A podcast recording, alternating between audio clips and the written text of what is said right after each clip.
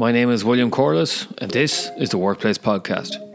Brought to you in association with Yellowwood, providers of executive coaching, corporate training, and facilitation, your external learning and development partner. Each week, we focus on a different aspect of the workplace. We hear from guest speakers who will be subject matter experts, who I believe are incredibly talented at what they do. These experts will give you a different perspective and insight to work life, with the aim of empowering you to take a different path to success in all aspects of work life. These perspectives will include career and personal success, leadership, high performance teams, and creating a better work life culture in your organization. Yellowwood. Take a different path to success with your career, team, and organization. Welcome to the Workplace Podcast. Our topic today is why menopause in the workplace matters. Our guest today is Loretta Dignam. She is the CEO and founder of the Menopause Hub, Ireland's first dedicated menopause clinic, offering a variety of services, including specialist menopause doctors, psychologists, physiotherapists, and acupuncturists. Loretta set up the Menopause Hub to smash the taboo that surrounds menopause.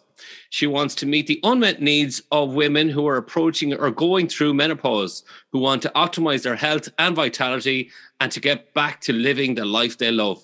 Women are needlessly suffering in silence and they no longer have to. Loretta, very welcome to the Workplace Podcast. Thank you. And thank you very much for having me. My pleasure. It's great to have you because I'm very interested about this topic. It's particular of interest to me. We were talking before the podcast started where my curiosity came from. And I suppose it came from coaching conversations. I'm an advocate for he for she campaign.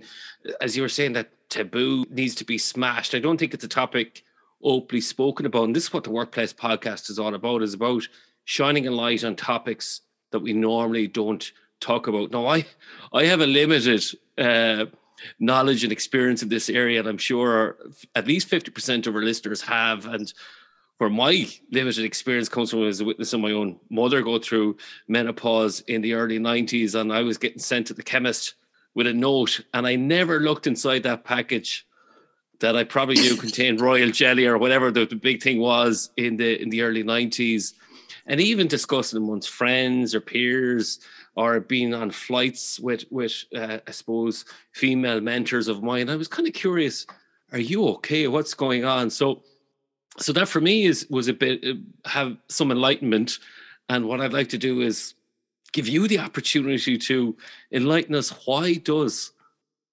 menopause matter in the workplace? Well, thank you very much, William, for um, broaching this conversation. Very brave, um, very honest, and um, hopefully your listeners will um, benefit too. Just to say that 50% of the population will go through menopause. So, not every woman will be pregnant, but every woman will go through menopause. Mm. So, it impacts 50% and probably has a knock on impact on the other 50% at some point in our lives.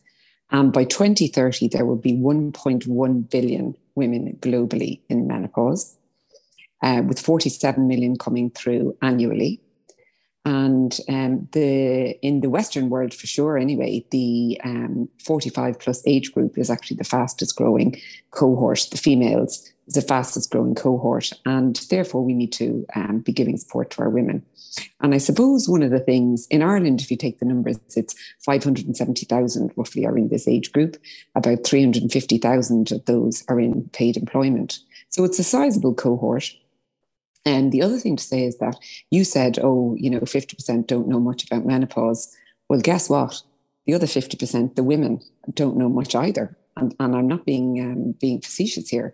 I did research last year, and 80% of women are unprepared for menopause.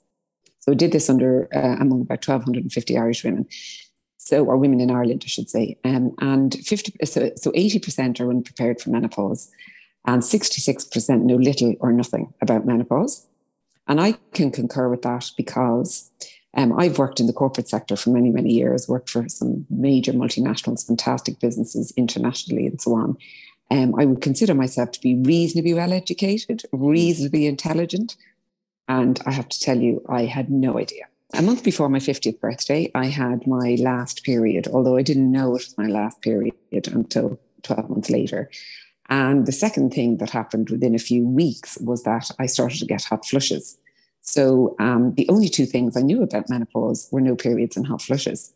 So then, aha, Detective Loretta Dignam knew she was menopausal. Um, and what I can say though is that, um, to be honest with you, I was unprepared. I actually thought it happened to women who are much older than me. So that yeah. took me by surprise. Um, so I was unprepared. And in terms of knew little or nothing, I mean, those two facts are very little or nothing, to be quite honest, because not um, not every woman gets hot flushes. And um, perimenopause, which is the phase leading up to menopause, is the period, is the time when other symptoms can start to happen. And because I was, I'd never heard the word perimenopause, um, I missed out on all the signals that were that I was going into menopause in my 40s. And I had a myriad of different things that were kind of going wrong. And I went off and got those checked out by, you know, like a, an MRI scan of my brain uh, because I had such bad headaches. I went and had um, to the eye and ear three times to the A&E department with dry eye. I used to feel dizzy. I used to feel exhausted. Um, I had UTIs. I mean, I could keep going on with the list of things. But the reality of it is, is that I was unaware and unprepared. So that all passed me by. And um, by the time I started with the hot flushes and the no periods, I was then in, I was then menopausal. And um, then the next three years, I kind of battled along with my symptoms. Now, I felt compelled to do something about this. And yet I've met women who have suffered much worse than I did. Mm. So um, I, anyway, with, with all my experience, I just couldn't believe I was so blindsided. Um, and I'd worked on the board of the Abbey Theatre. I was on the board of the Abbey Theatre for six years. And after about six weeks on the board, I ended up chairing their Gender Equality Committee because the 2016 programme, which was the centenary programme, had one uh, play in it by a woman. Um, and that written by a woman, and that was touring schools.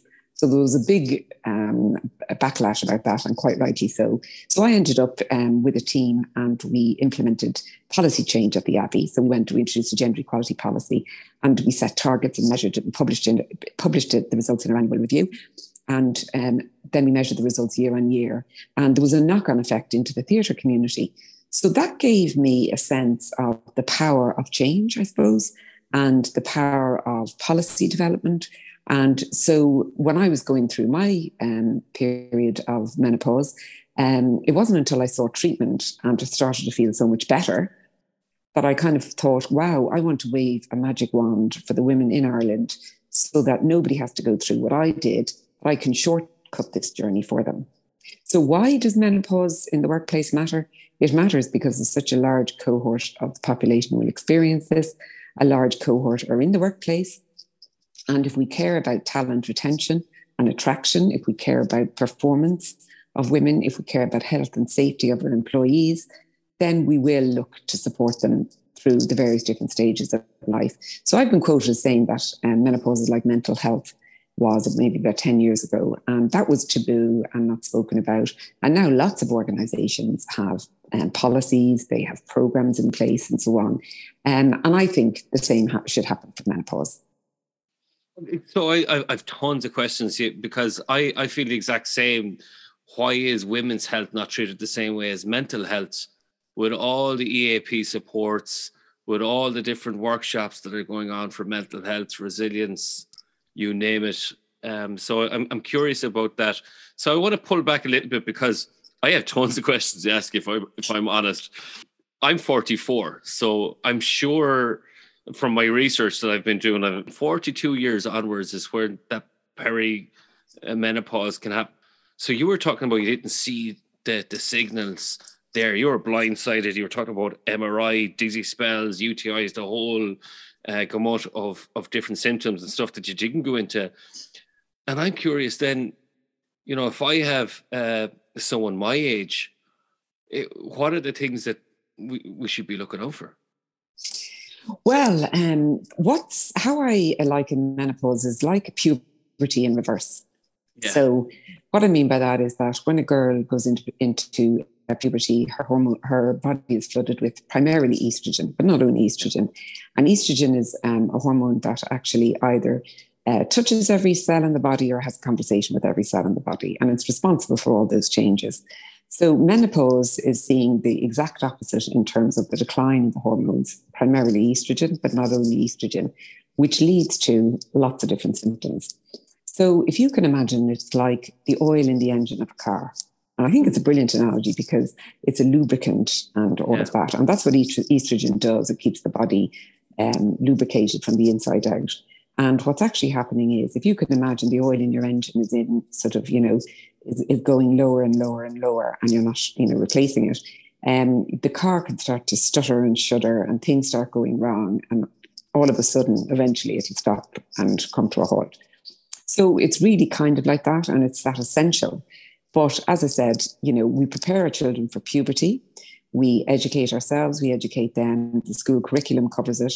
And no parent in the right mind would not be prepared for puberty.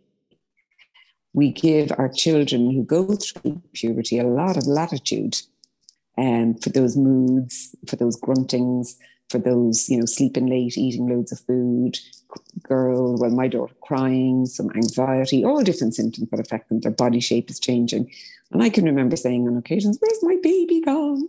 It's a bit like that for um, for women in the sense that, you know, their old self is kind of gone while all these changes are happening.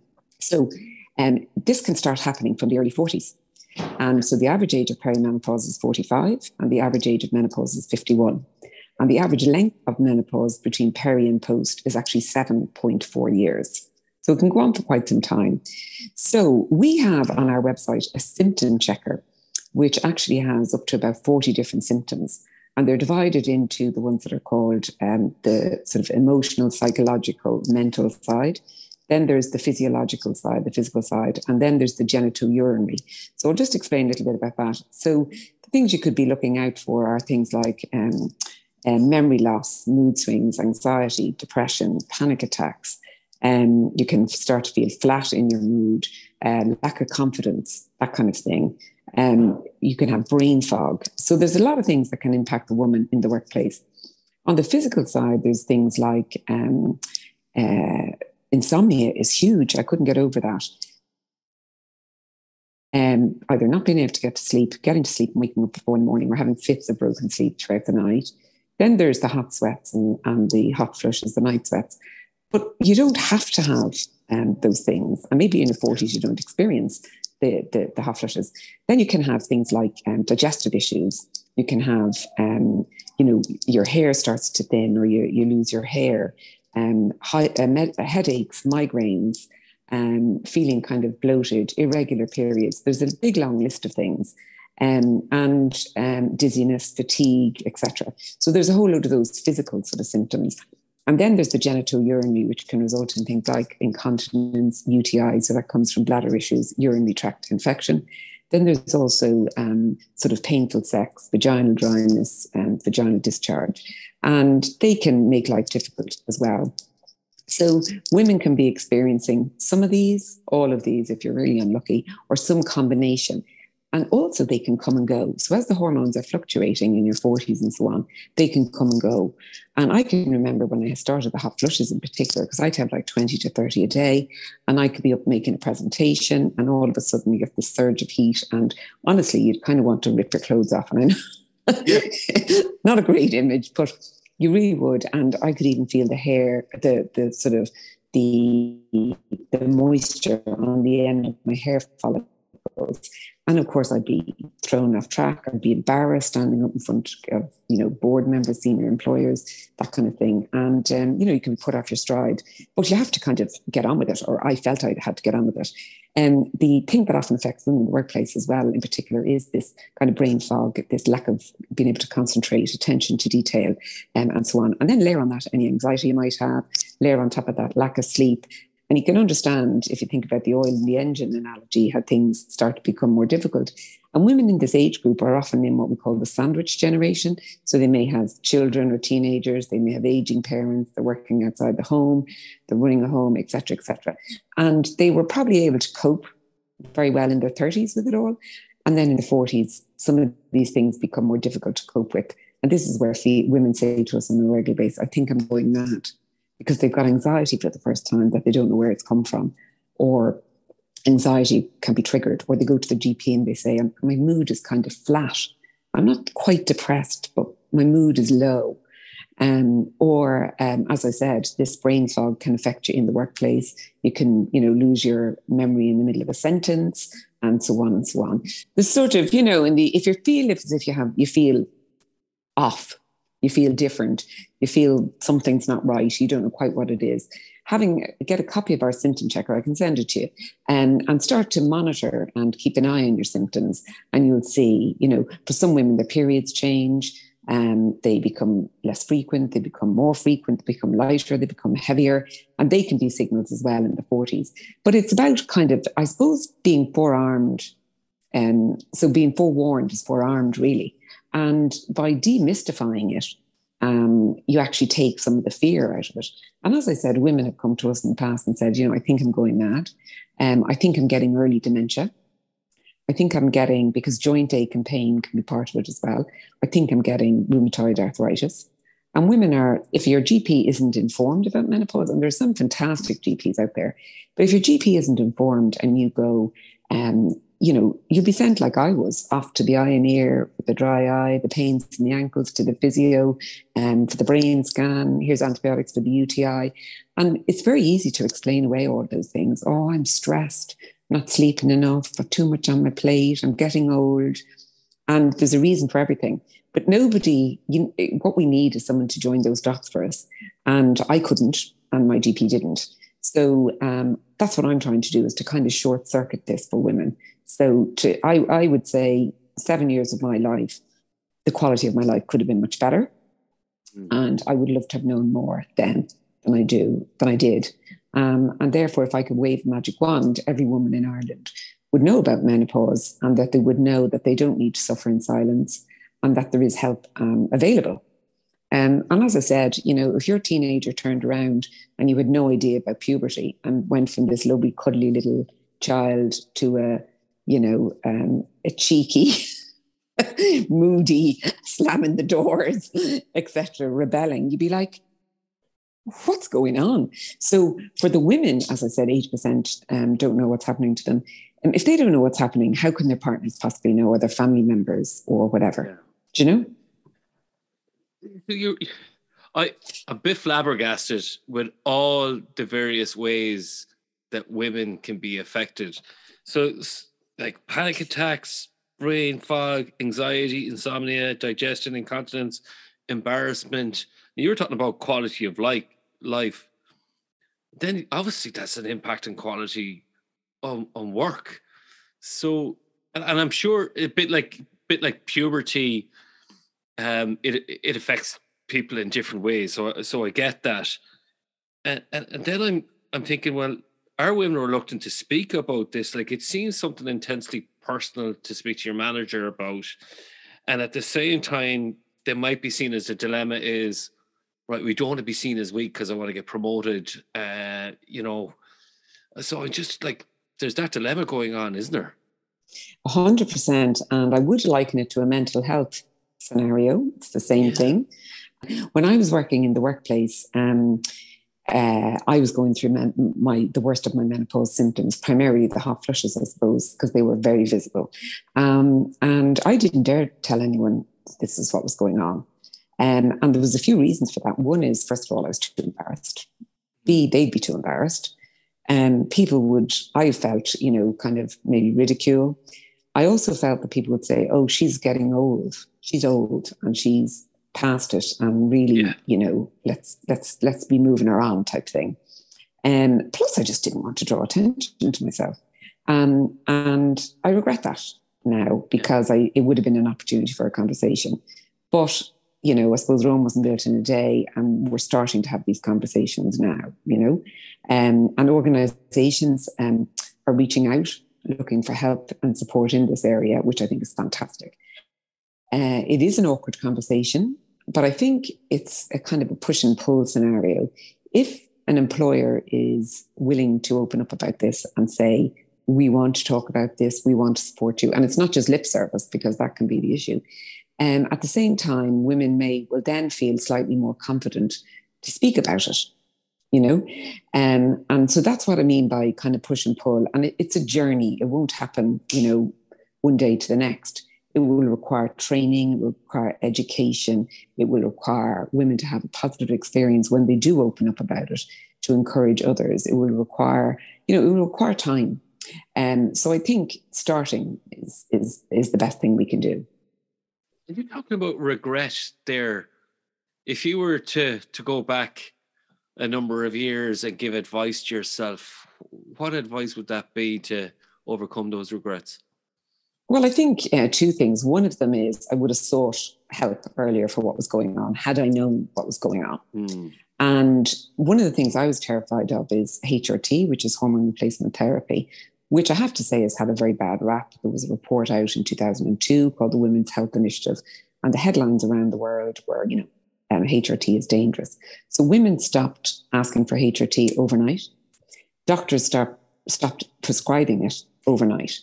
So, of course, I had this in my head. I also had this thing of, you know, strong women power through.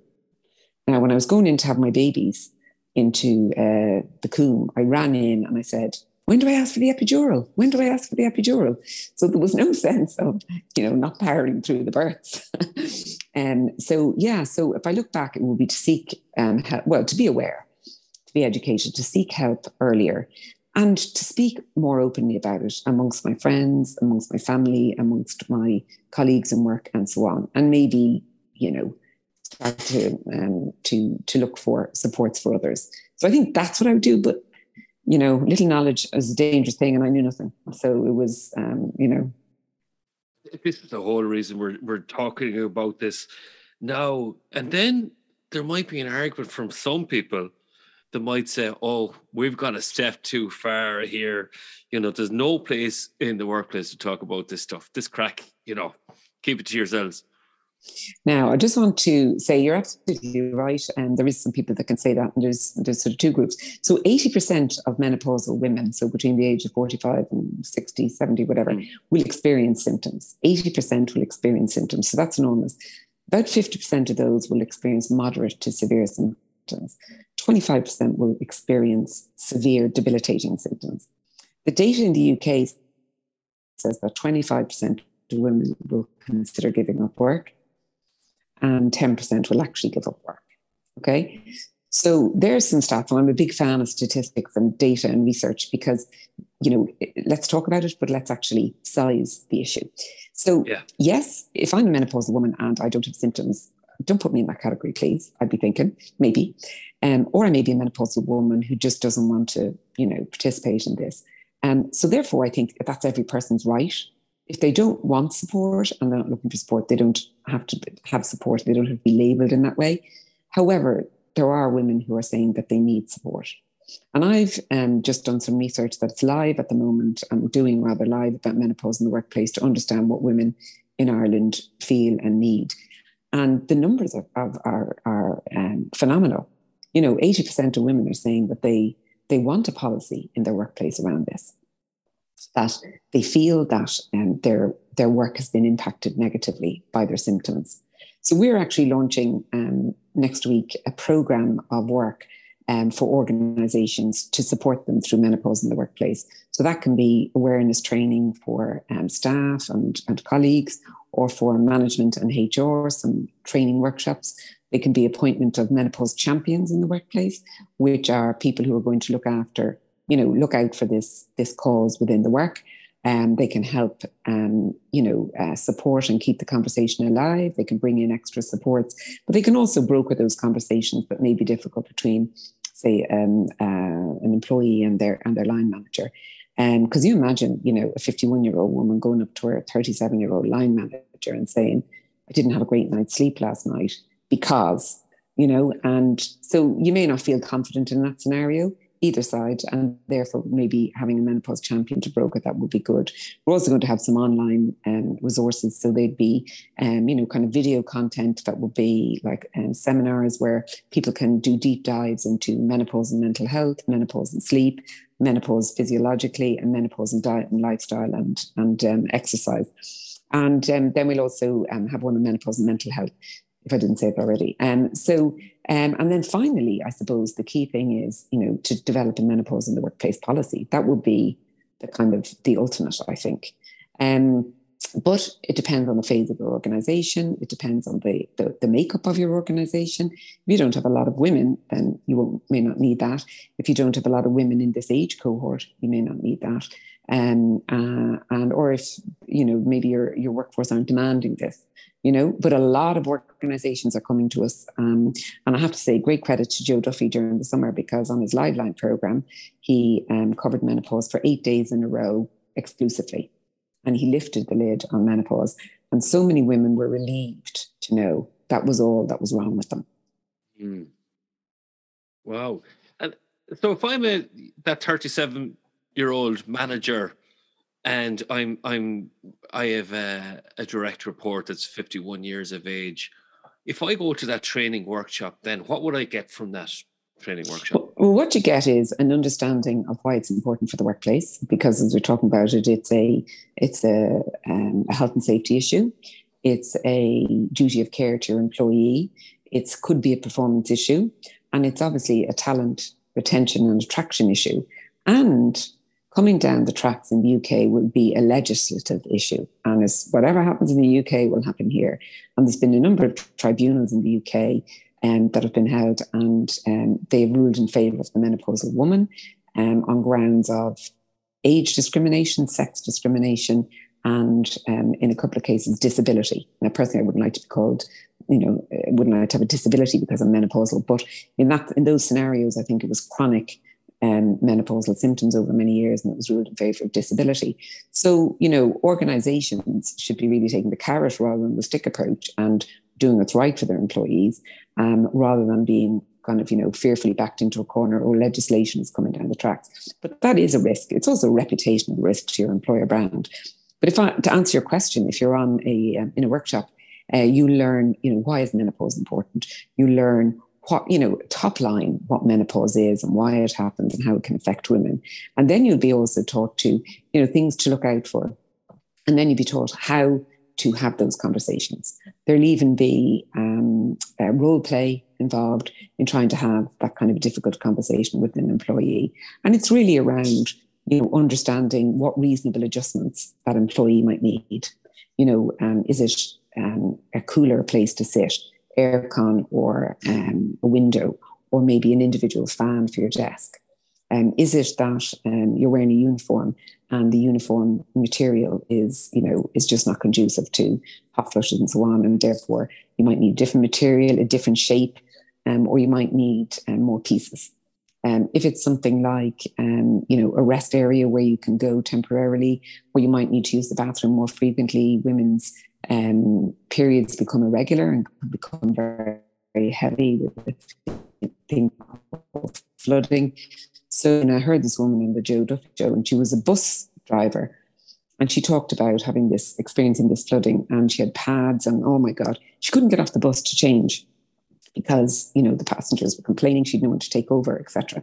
So you know, if you're on a production line, um, you may not be able to take the breaks that you need. Whereas if you're office based, you might be able to get up and go. And I think it becomes more important as we move back into the workplace after COVID.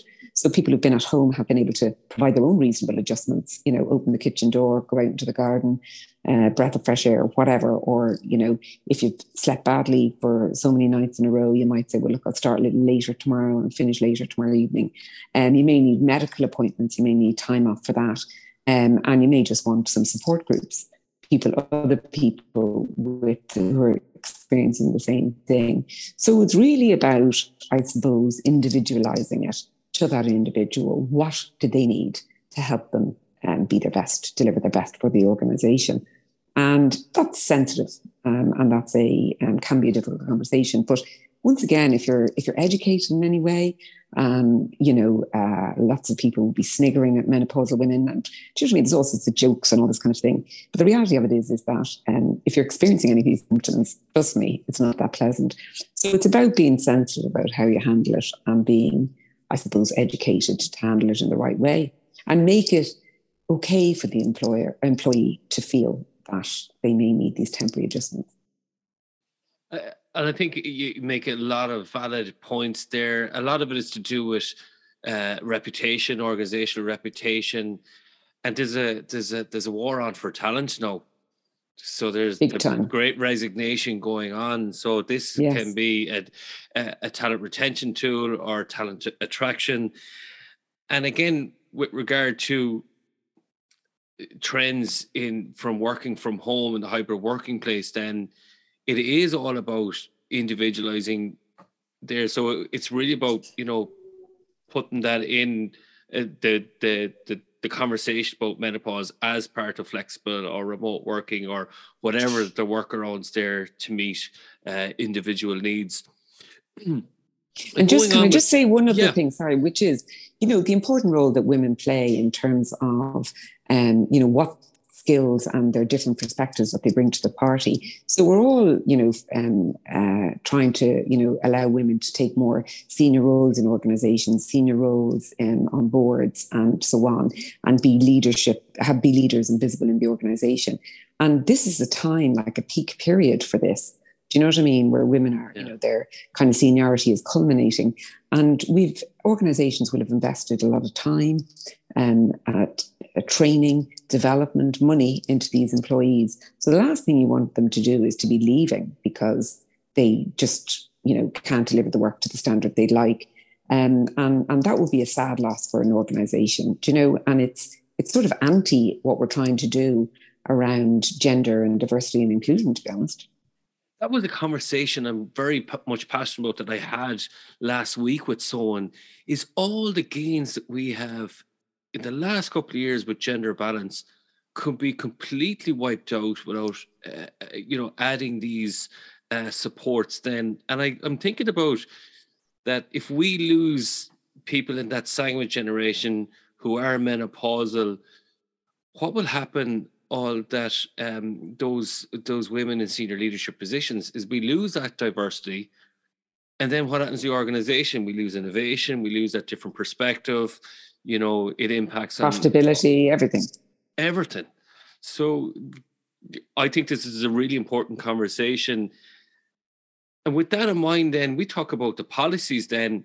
Do you see it as something that like an EAP support. I'm thinking like mental health 10 years ago. So I worked in that area uh, a number of years ago, and companies were poorly equipped to have any conversations. And now it's kind of rolled out by insurance providers or EAP as part of their plan. Do you see it evolving in in that way, or do you see it as maybe bespoke? How do, how do you see policies being implemented then? I think there are a number of things that you can do for the organization. Some of the things we talked about and the sort of top tips for that. Um, and um, I think um, there can, the EAP should ultimately be a part of that. And I think women would appreciate that, um, as would employers. Um, the biggest problem, I think, at the moment is that there's very few people skilled in the area of menopause in Ireland. Um, from a medical perspective, a psychological perspective, et cetera, et cetera. So actually, you know, um, our business could be, I don't know, quadruple the size tomorrow if I could get doctors. That's my biggest barrier to growth. Doctors and nurses um, is my biggest barrier to growth. Um, and um, but yes, and I know that the likes of the insurance providers are looking to see how they can resource up in this particular area. Organizations are looking to see how they can get um, sort of EAP support for their staff and so on. So yes, I do think um, that, um, and that can be that can be a challenge, 100%. But yeah, the, the the policy, you know, you can get an off the shelf policy that our organisation can provide, or you can get a very bespoke one depending on the size of your organisation.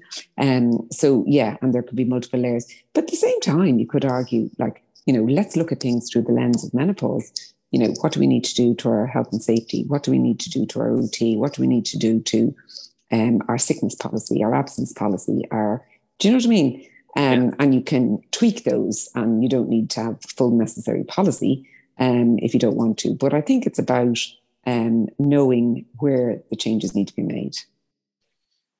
So if I was a woman listening in here and I'm either going for promotion or I'm in a senior leadership position and and I'm really reevaluating where I'm at now. I was in my safety zone from working from home at the moment. I got my own workarounds there. I was relieved about that. What advice would you give to people returning to work now, especially if they're going through menopause now? Because you you, you might have been premenopausal before pre-COVID, and now you're you're in the middle of it now, and you're like, oh, you're panicking. What do I do now? What what are the resources available to to women then if they're either going for promotion or a senior leadership position? Because I'm thinking I'm having a panic attack about going back in, and my confidence is affected, and then you talk about brain fog and all the other stuff that I'm talking about. So, what is it? What advice you give to to women there? I think you know it takes great courage to be honest to go and to talk about this. So, um, you know, ideally speaking, you'd be able to go to HR and say, you know, um, what policies do we have um, in terms of supporting women in menopause? Maybe you speak to others who are in the same sort of age group as you, and you go as a group to, to HR to find out what's going on. It depends on the, the relationship you have with your line manager and so on. But um, obviously, power in numbers. But I do think it's a difficult situation to broach um, and it requires a lot of confidence um, and, and courage. Um, the alternative is to muddle through, I think. You know, and I don't know if that's a good enough answer because it's it's like we're tackling this new taboo, and um, it's going to be hardest for those who tackle who, who, you know take the brave step. You know, in ten years' time, this will be a much easier conversation. And I guess it's the question of you know how comfortable do you feel? How confident do you feel? Can you do something to to to get your HR department to consider this seriously? Your OT, and are there others in the organisation that so you're not um, on your own um, with this matter that it affects a number of women? That's um, that's my um, my my approach. The other thing, actually, what I think of it is, it would be good to go and say, you know, this will be something that I think would benefit the women in our organisation. Look at the makeup of our organisation. Why don't we have some menopause awareness training or menopause awareness um, seminars? We, the men, I believe, men need to be involved in this as well. And um, when I was on the gender equality committee for the Abbey, it was very interesting to see how um, you know women were pushing the, this agenda, but men who had daughters um, were very interested in the progress of gender equality. I noticed, and I think men who have wives or partners or sisters or whatever, that might also be um, kind of a, um, a leverageable hook, if you like. But it, it, it will be difficult and it will be brave and uh, it may be a risk worth taking um, or it may not. Um, so I think it's um, up to the individual to judge. I couldn't, you know, blanket say, "Oh, I do this," because I wouldn't have done it seven years ago. If I was a male manager here, and I'm avoiding this, uh, and I don't want to know, and I'm like, you know what? Let the women handle it. You know, in the organization, what would you say to a male manager there that might be reluctant to talk about it or to explore more? I actually think um, it's a skill. Um, I think it's a it would be a leadership quality. And if you can't have difficult conversations with your staff, then what type of a manager are you?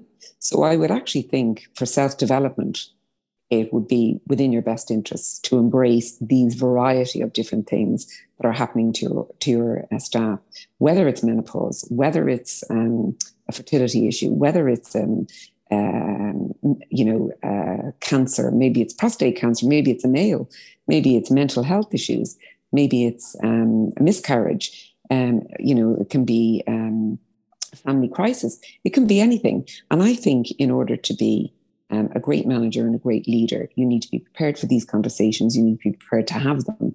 And um, I think it's a test of your mettle, actually.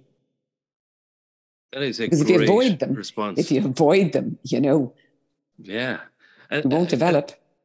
And it is another dimension to diversity and inclusion, talent and engagement. And this is a great conversation that we're having today. So I know you are releasing your research. We have uh, World Menopause Day on October 18th. If I who would have thought correct. there's a World Menopause Day? Yes. I know, and, and, thank you for informing me and our listeners uh, uh, about that. So we're coming to the end of our podcast today, Loretta. This has been so insightful for me. If I'm honest, I'm a bit taken aback by all the various different things. I know through a little bit of the research that I'm doing that it impacts in so many different ways. Um, there, I was even looking at how the hormones uh, are affected. You, we mentioned estrogen, but then there's progesterone and, and testosterone and yeah. cortisone and insulin for energy and you know ghrelins for hunger and the the ones for body fat and all of these different things. And i'm like oh my it, it's a bit like this this is why we need the training isn't it? Because there's so much from nutrition mental health emotional there's, there's coaching supports but then it's that specialized support really is what's missing, isn't it? It is, and that's why we have a multidisciplinary team, really, to be honest, because we have people who work on um, the psychology. So CBT, cognitive behavioral therapy, can be really good. Um, women who have got um, pelvic floor issues may need help with that. Um, women who have diet weight problems, we've got a dietitian and nutritionist.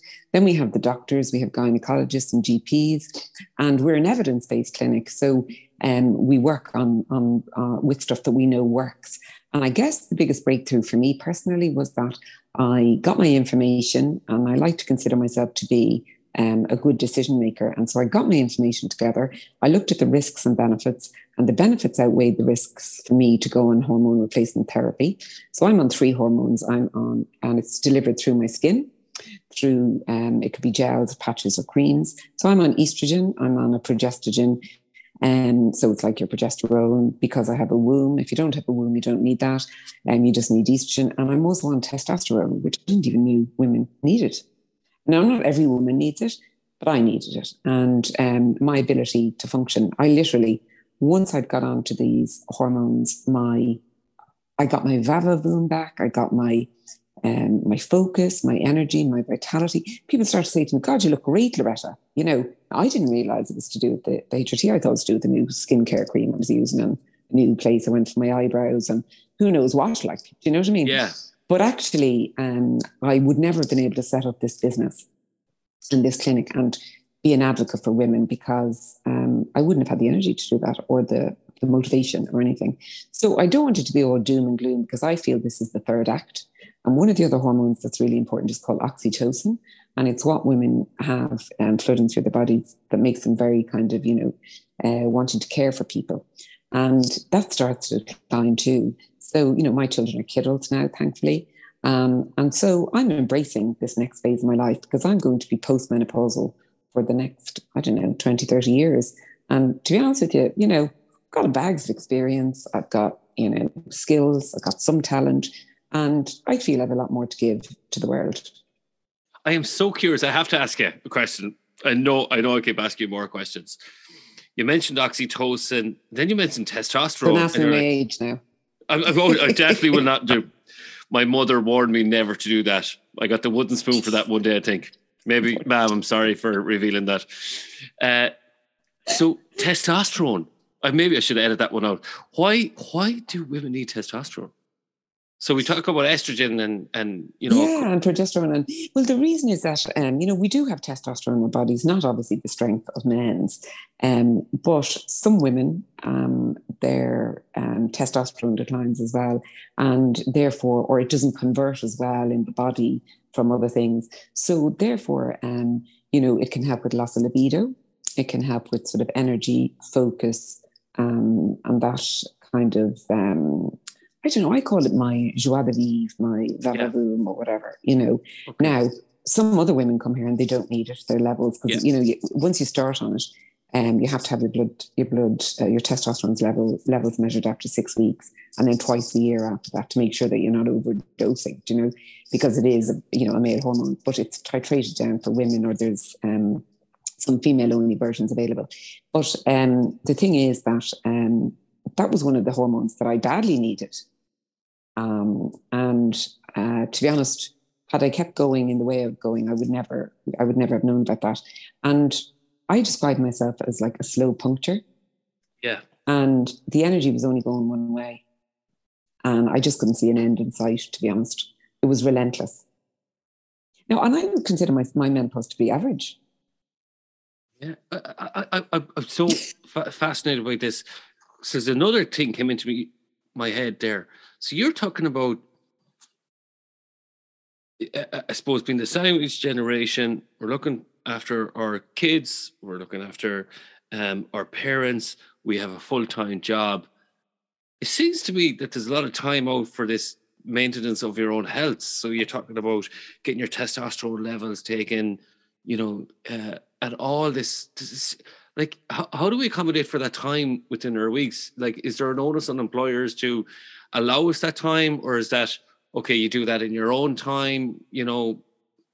What I, I, yeah. Well, I, I would say as part of your um, your reasonable adjustments, it should be down to kind of each woman. And if a woman needs to go, you know, maybe she needs to have go to a gynecologist, needs a hysterectomy, needs these things can happen, you know. Mm-hmm. So it would be the same sort of thing, you know. What reasonable adjustments do you need?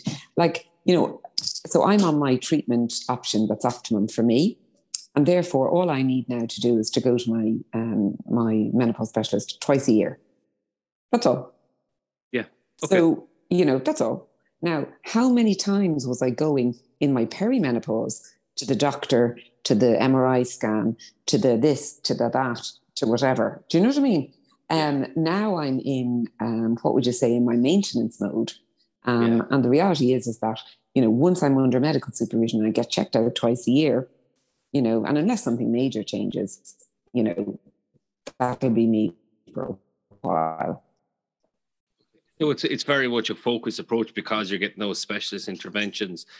And you mentioned so much about your evidence-based approach, which is wonderful to hear. And the, the amount of statistics you have is truly impressive. So uh, I might congratulate you on that, Loretta. Thank you so much.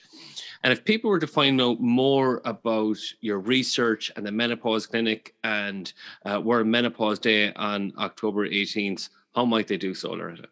So if you go to our website, which is themenopausehub.ie, you'll find out about all the services that we offer. We um, have our own conference coming up on the 16th of, October, which is open to the public. The tickets are 10 euro, but the proceeds are going to um, Refuge, Women's Refuge. So it's women, it's women helping women. Um, and we have some amazing international speakers at that. So that's one thing. But um, you can find that. Our symptom checker is there. There's lots of different information. Uh, so the menopausehub.ie is really there. And um, there's also a number of other um, international websites that you can go to. So there's the um, the Women's Health Concern, which is the um, consumer arm of the British Menopause Society. They have a lot of helpful information there as well. And there's um, uh, there's a woman.